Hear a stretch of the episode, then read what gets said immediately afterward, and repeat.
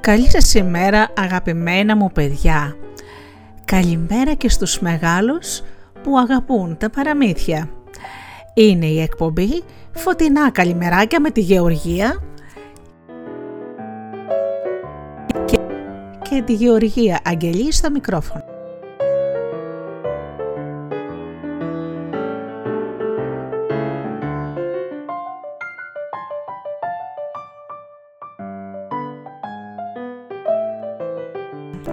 Η καλημέρα με τα παραμύθια, με τα τραγούδια, με τα παιχνίδια, με τα ποίηματα και ένα σώρο άλλα ωραία πράγματα.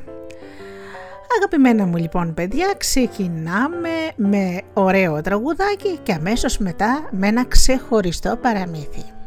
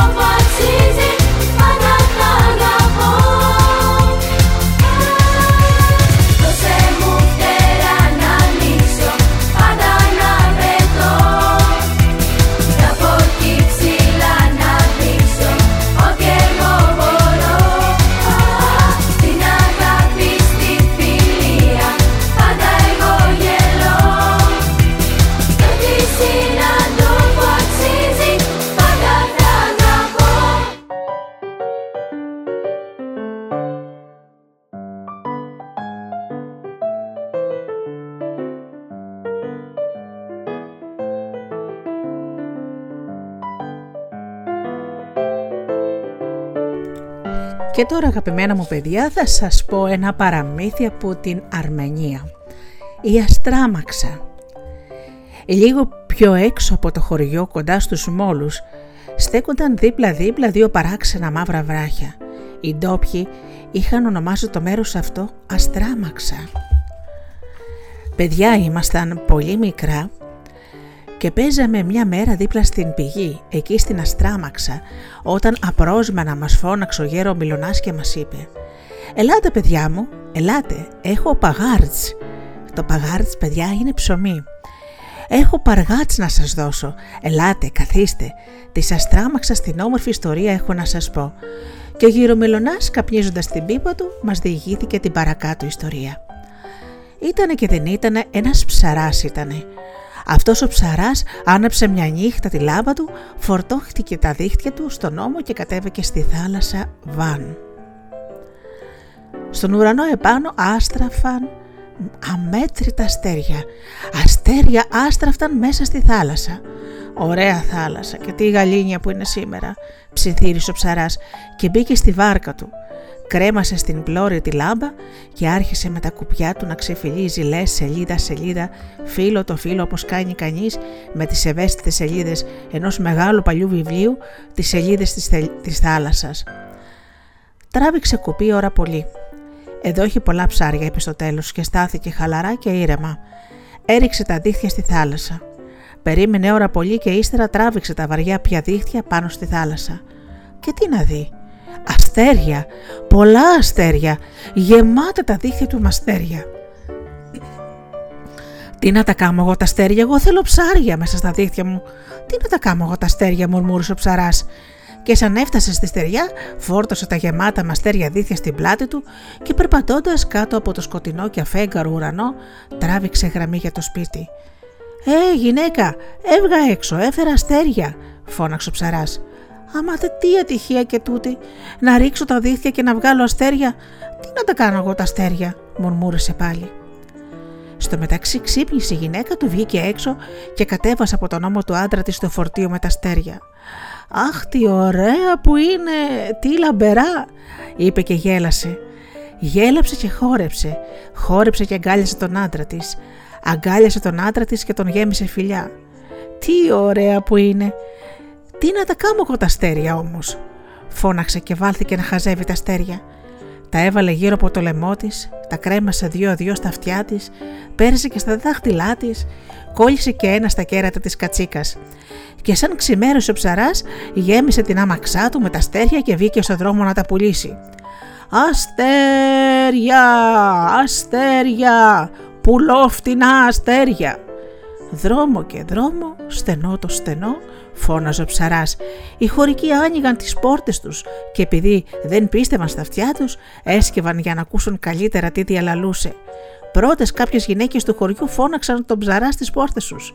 «Ει ψαρά Αχμπάρ, θα μας δώσεις αστέρια» «Αχμπάρ στα αρμένικα σημαίνει αδελφός» «Πολύ ωραία προσφώνηση παιδιά μου» «Ει ψαρά, ψαρά Αχμπάρ, κοίτα τι ωραία που είμαι και είμαι μόνη μου εδώ να, έλα σημά μου» Αχ, ψαράχμπαρ, δεν έχω λεφτά, θα με δόκει όμως αστέρια. Έτσι τον παρακαλούσαν ολονάζια οι γυναίκες που δεν είχαν λεφτά, μα ο ψαράς έδινε σε όσους είχαν χρήματα μόνο. Πήρε ο, άμα, ο αμαξάς ένα ζευγάρι αστέρια και τα έβαλε στα κούτελα των δύο ολόγων του. Πήρε ο ζευγάς και τα κρέμασε στους λαιμού των βοδιών του. Πήρε ο γαλατάς και τα έδεσε στην πλάτη της γελάδας του. Πήρε ο βοσκός και τα χάρισε στην πιο παχιά του προβατίνα. Πήραν πολλοί, πήραν πολλά και οι γυναίκες πήραν, τα έβαλαν εδώ, τα έβαλαν εκεί, τα κρέμασαν όπου πήγαινε το μάτι τους, τα κόλλησαν παντού μέχρι και στα παπούτσια τους. Και έδινε ο ψαράς, μα μόνος σε όσους είχαν χρήματα. «Αστέρια, αστέρια, πουλώ πολύ φτηνά αστέρια».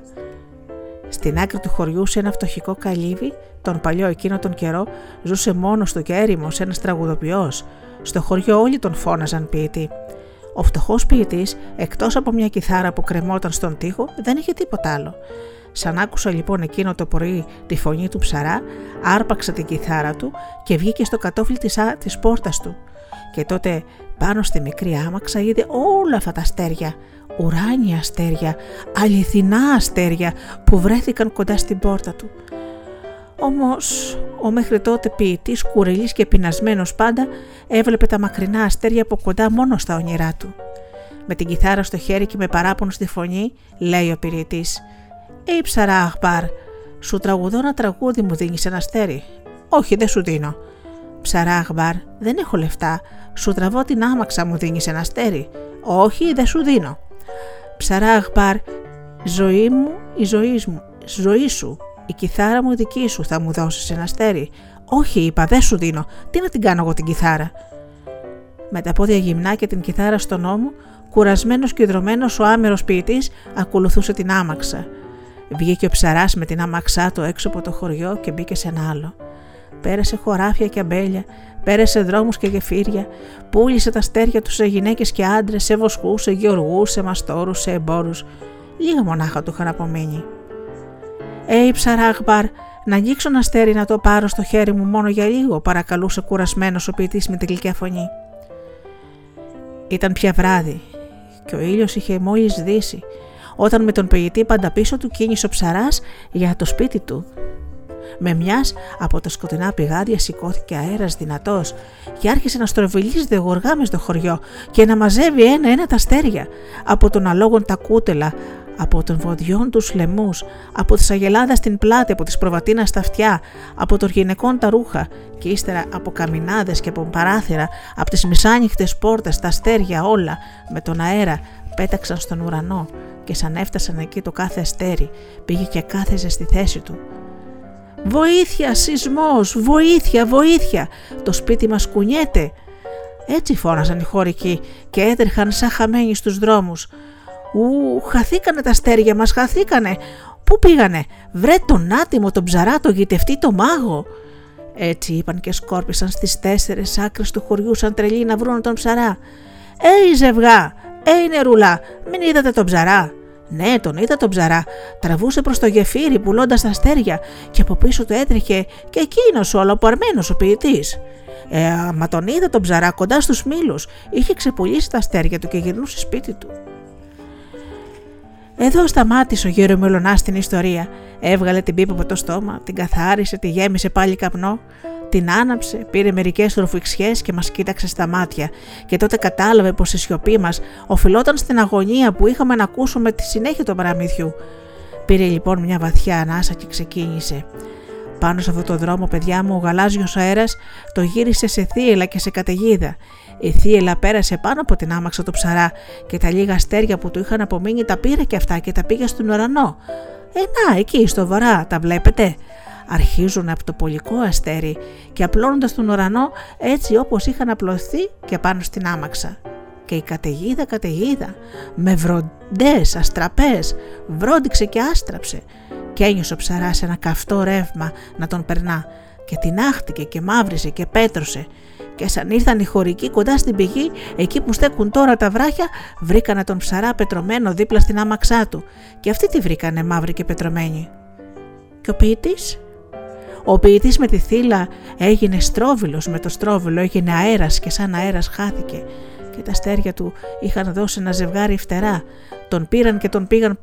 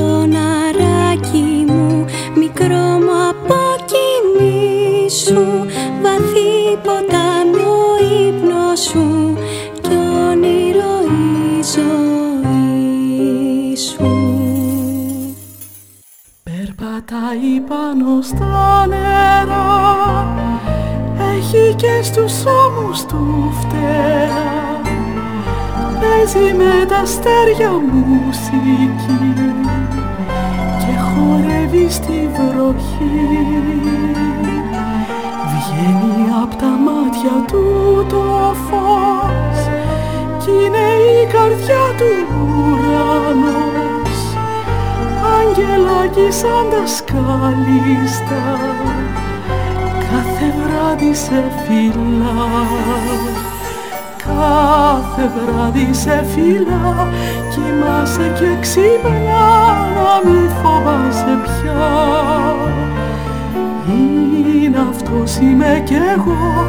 Φυλάμε και οι δυο το ίδιο σ' αγαπώ. Τρέχει μες στους κήπους της Εδέμ Τραγουδάει χιλιατερίδεμ Παίζει με το φως κυνηγητό. Με τον ανέμο κρυφτό μεγάλη αγκαλιά. Έχει και έναν ήλιο στα μαλλιά. Αγγελάκι σαν τα σκαλίστα. Κάθε βράδυ σε φυλά.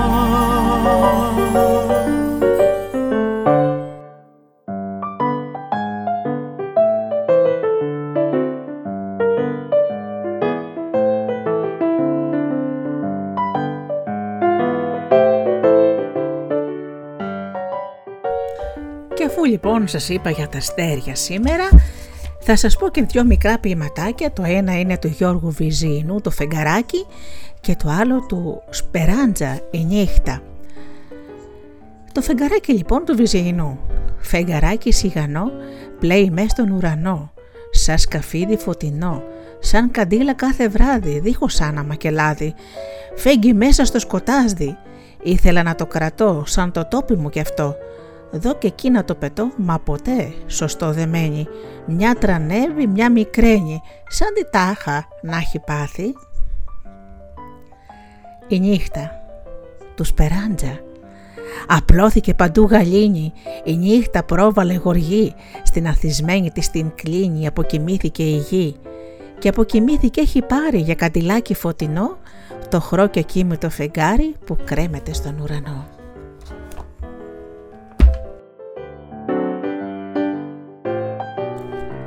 Υπέροχα ποιηματάκια, φιλα, φιλαράκια μου, όμορφα παιδάκια μου.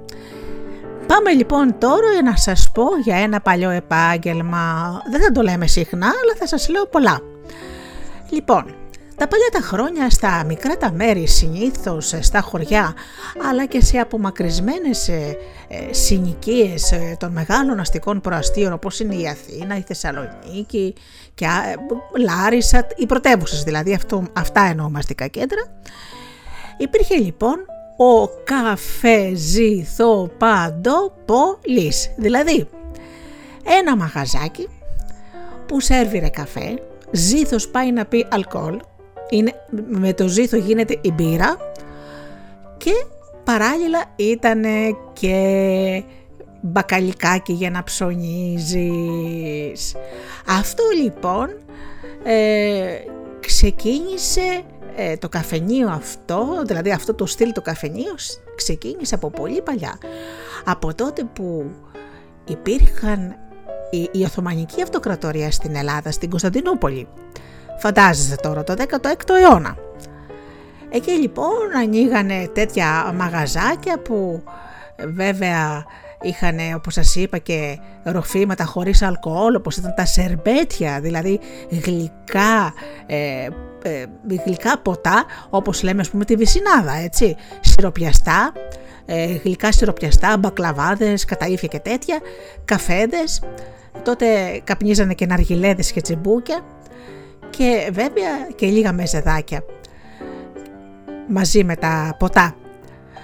Αργότερα λοιπόν όταν άρχισε να δυσκολεύεται ο κόσμος επειδή η αυτοκρατορία η Οθωμανική επεφύλασε μεγάλες φορτούνες ε, συνήθως στα κεφαλοχώρια οι συνήθειες είχαν αλλάξει. Απελευθερωθήκαμε από τους Τούρκους και το κράτος όπως καταλαβαίνετε ήταν θεόπτωχο ύστερα από 400 χρόνια σκλαβιάς έτσι. Ποιος θα έπινε τον καφέ το έξω παρά λίγο να κλείσουν τα καφενεία. Έτσι λοιπόν, τι σκεφτήκανε αυτά τα καφενεία; Να εξελιχθούν και να κάνουν και μια άλλη δουλειά. Το καφενείο όμως το κρατούσανε. Δηλαδή μπορεί και να πηγαίνανε στο χωράφια είχαν και το καφενείο. Λίγες καρεκλήσεις, λίγα τραπεζάκια και τα μπρίκια που ήταν συνήθως μπακύρια, ήταν χάλκινα τότε. Έτσι λοιπόν, εκεί στα χρόνια του Μεσοπολέμου, δηλαδή ανάμεσα από τον πρώτο και τον δεύτερο παγκόσμιο πόλεμο, που αρχίζαν οι δουλειές να πηγαίνουν καλύτερα, ε, βάζανε λοιπόν και γραμμόφωνα, τότε δεν υπήρχαν ραδιόφωνα όπως είμαι, ακούμε μουσική σήμερα, pick λοιπόν το λέγανε, ήταν το γραμμόφωνο ένα τεράστιο χωνί και μάλιστα το κουρδίζανε στο πλάι με το χέρι για να παίξει ε, το δίσκο βινιλίου. Λοιπόν αυτά λοιπόν τα, τα καφενεδάκια που είχαν μέσα διάφορες πραμάτιες. Τι πάει να πει αυτό; Πουλούσε ζάχαρη, καφέ, τσάι, χαλβά, ρύζι, όσπρια, καπνιστές ρέγγες, παστές σαρδέλες, μπακαλιάρο, ταραμά, μπαχαρικά, ελιές, ρετσίνα, ούζο, μέχρι και καπνό και τσιγάρα, σπίτα, καρβουνάκια για το καντήλι, χύμα, κονσέρβες, ε, πολλές κονσέρβες, αφού ρεύμα δεν υπήρχε και το ψυγείο, αν υπήρχαν κάποια σπίτια που είχαν ψυγεία τότε, λειτουργούσαν με πάγο, δηλαδή ήταν ξύλινα και μέσα ε, έμπαινε μία στήλη πάγο που διατηρούσε τα τρόφιμα ε, φρέσκα και περνούσε κάθε μέρα από τις γειτονιές ο παγοπόλης που θα το πούμε σαν άλλο επάγγελμα, πουλούσε λοιπόν στήλες από πάγο και το βάζανε μέσα. Είχαν λοιπόν τευτέρια, δηλαδή που πάει να πει τα τράδια που γράφανε τα βερεσέδια. Πήγαινε λοιπόν ο φτωχός ο κόσμος, αγόραζε και αυτός έγραφε τι πούλησε ο καθένας και το τέλος του μήνα τον ξοφλούσανε. Βέβαια, οι πιο πολλοί ήταν λίγο πονηροί και βάζανε και κάτι παραπάνω αφού αργούσαν να πληρωθούν. Και γινόταν και καυγάδες κιόλας ότι δεν, μου, δεν ψώνισα τότσα, μου βάλες παραπάνω και όλα αυτά. Ε, όταν λοιπόν ε, άρχιζαν οι μεγάλες δουλειές να ανοίγουν, είχαν και το λεγόμενο μπακαλόγατο, δηλαδή έναν υπάλληλο, ένα νεαρό που πήγαινε τα ψώνια στο σπίτι κάθε νοικοκυρά, το delivery που λέμε σήμερα, μόνο τότε που το λέγανε μπακαλόγατο. Ε, γέμιζε αυτά λοιπόν ε, ένα καλάθι και πήγαινε λοιπόν στα σπίτια στις κυρίες να το σφίσει τα ψώνια, ε, να πάρει και ένα χαρτζηλικάκι, δραχμούλες τότε. Το, τα μεσημέρια λοιπόν ε, γινόταν μπακαλοταβέρνα, δηλαδή ε, κλείνανε τις πόρτες για τους πελάτες των τροφίμων και αρχίζαν να συχνάζουν κάποιοι που ε, τους σέρβιρε ε, ρετσίνα με ελιές, ε, με τυρί, συνήθως ένα παχύ τυρί, φέτα, ε, κανένα κασέρι, ξέρετε αυτά τα ωραία τα τυριά, λακέρδα και ρέγγα και ενίοτε και κανένα κρεμμύδι τσακισμένο με το χέρι. Οι μερακλείδες λοιπόν έδειχναν ε, εκτίμηση στο corn beef, είναι μια κονσέρβα που είναι ε, φτιαγμένη από κρέας ε, βόδι, έτσι, το οποίο το ρίχνανε στο, στο τηγάνι με αυγά και γινόταν πάρα πολύ νόστιμο. Και τώρα δηλαδή μπορεί να το κάνεις αυτό, υπάρχει το corn beef. Και στο τέλος χαλβάς. Ο χαλβάς αυτός που παίρνουμε τη σαρακοστή, τον οποίο τον σέρβιραν με κανέλα και λεμόνι. Έτσι λοιπόν ε, άνοιγε το μαγαζί πολύ πριν ξημερώσει ο καφέ ζηθοπόλης που λέμε. Έβαζε τη χόβολη, δηλαδή έβαζε κάρβουνα και στη στάχτη εκεί έβαζε τα μπρίκια για να φτιάξει τον καφέ σε μπακυρένιο σκεύος και αυτά να ξέρετε ο καφές γινόταν πολύ ωραιότερος και βέβαια ήταν έτοιμος ε, να, να περιμένει τους πελάτες του, τα έχει όλα τακτοποιημένα, ε, μέσα εκεί τα καραφάκια του, τα μπρίκια του, ε, τα ε, μπουκαλάκια που έβαζε το χύμα το κρασί που ήταν μισή οκά, δηλαδή τότε η οκά σας είπα ότι είναι 400 γραμμάρια περίπου, μεγάλη, μεγάλο καραφάκι και όλα λειτουργούσαν θαυμάσια. Αργότερα λοιπόν βάλανε και τηλέφωνο όταν εφευρέθηκε και ήρθε και στην Ελλάδα γιατί και τα σπίτια δεν είχαν τηλέφωνο το καθένα, έπρεπε να έχει σε πλούσιος. Έτσι λοιπόν κρατούσαν και τα τηλέφωνα από τη γειτονιά, φώναζαν, παίρνανε λοιπόν στο παντοπολιό και λέγανε φώναξέ μου τον τάδε και έστρινε λοιπόν το, το παιδί, τρέχα να φωνάξει στην κυρία Μαρία, τη δεσποινίδα κούλα γιατί έχει τηλέφωνο. Ε, μετά ε, όλα αυτά εξελίχθηκαν σε mini market, σε super market και κάπου αυτό το επάγγελμα έχει λιγάκι αποτραβηχθεί, δεν υπάρχει. Όμως τότε ήταν ένα σταθερό επάγγελμα το οποίο έβγαζε αρκετά αρκετά χρήματα και ζούσανε ολόκληρες οικογένειες. Αυτά λοιπόν για τον ε, καφέ Ζήθο Παντοπόλη. Ένα μαγαζάκι που είχε απ' όλα. Και μάλιστα και στα χωριά ήταν τόπος συγκέντρωσης και κουτσομπολιό και όλα αυτά αγαπημένα μου παιδιά.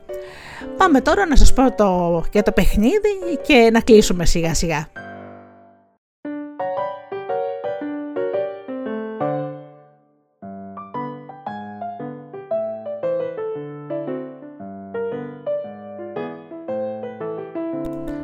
Τα παλιά λοιπόν χρόνια τα παιδιά παίζανε το κουτσό, που μπορεί και τώρα, αλλά δεν νομίζω να το ξέρετε. Ε, χαράζανε λοιπόν στο χώμα ε, έξι τετραγωνάκια ή το ένα μετά το άλλο διαδοχικά ή όμως εναλλάξει, δηλαδή δίπλα-δίπλα και βάζανε και αριθμούς 1, 2, 3, 4, 5, 6, 7. Λοιπόν, ε, αν ήταν στο προάβλιο του σχολείου το κάνανε με κοιμωλία κάτω, αν ήταν σε χώμα με ένα κλαδάκι όσο πιο δύσκολο ήταν το, τα τετραγωνάκια τόσο καλύτερα. Έτσι.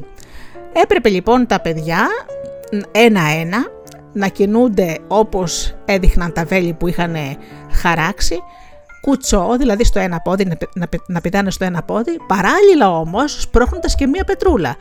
Έπρεπε λοιπόν να περάσεις την πετρούλα σε όλα τα τετράγωνα χωρίς να πατήσουν τη διαχωριστική γραμμή γιατί έχανες ή να το βγάλεις έξω χωρίς άθελά σου. Άμα το έβγαζες έξω από το ε, διάγραμμα αυτό που έκανες ε, στο, ε, στο χώμα, έχανες. Έπρεπε λοιπόν η πετρούλα να την σπρώχνουν ούτε πολύ δυνατά, ούτε όμως και πολύ σιγά να με μετακινείται. Και έπρεπε στο, στο πάνω μέρος είχαν ένα ημικύκλιο, έτσι, πάνω από τα τραγωνάκια που έπρεπε να το φτάσεις ως εκεί πάλι χωρίς να πατήσεις ούτε εσύ να πατήσεις τη διαχωριστική γραμμή ούτε η πέτρα. Έπρεπε λοιπόν να φτάσουν μέχρι το ημικύκλιο και μετά να, το, να ξανακλωτσίσουν την πετρούλα κουτσό πάντα στο ένα πόδι και να το βγάλεις για να κερδίσεις. Άμα πέρναγες αυτή τη δοκιμασία ήσουν ο νικητής. Τότε έτσι παίζαμε στο σχολείο. Είναι ένα διασκεδαστικό παιχνίδι, ε, θέλει λιγάκι να έχεις επιδεξιότητα και να ξέρετε παιδιά μου ότι τα παλιά τα χρόνια τα παιδιά διασκεδάζαν γιατί δεν, δεν υπήρχαν ούτε τάμπλετ ούτε κινητά. Καιρός όμως είναι λιγάκι να τα θυμηθούμε αυτά αγαπημένα μου παιδιά. Να θυμηθούμε τα ομαδικά παιχνίδια και τα γέλια και τα τραγούδια και τις χαρές. Γιατί εντάξει τα κομπιούτερ έχουν πλάκα όμως οι άνθρωποι αγαπημένα μου παιδιά έχουν άλλες ομορφιές. Έτσι είναι.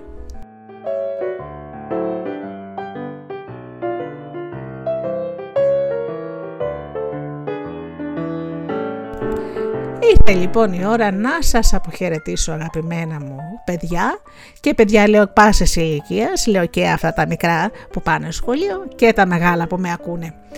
Λοιπόν, σας εύχομαι να περάσετε μια υπέροχη υπέροχη μέρα, να πω χρόνια πολλά μιας και το Πάσχα έχει περάσει, εύχομαι αυτές οι μέρες να είναι ευλογημένες, να κοιτάζετε κάθε μέρα να κάνετε μια καλή πράξη, ό,τι και να είναι αυτό.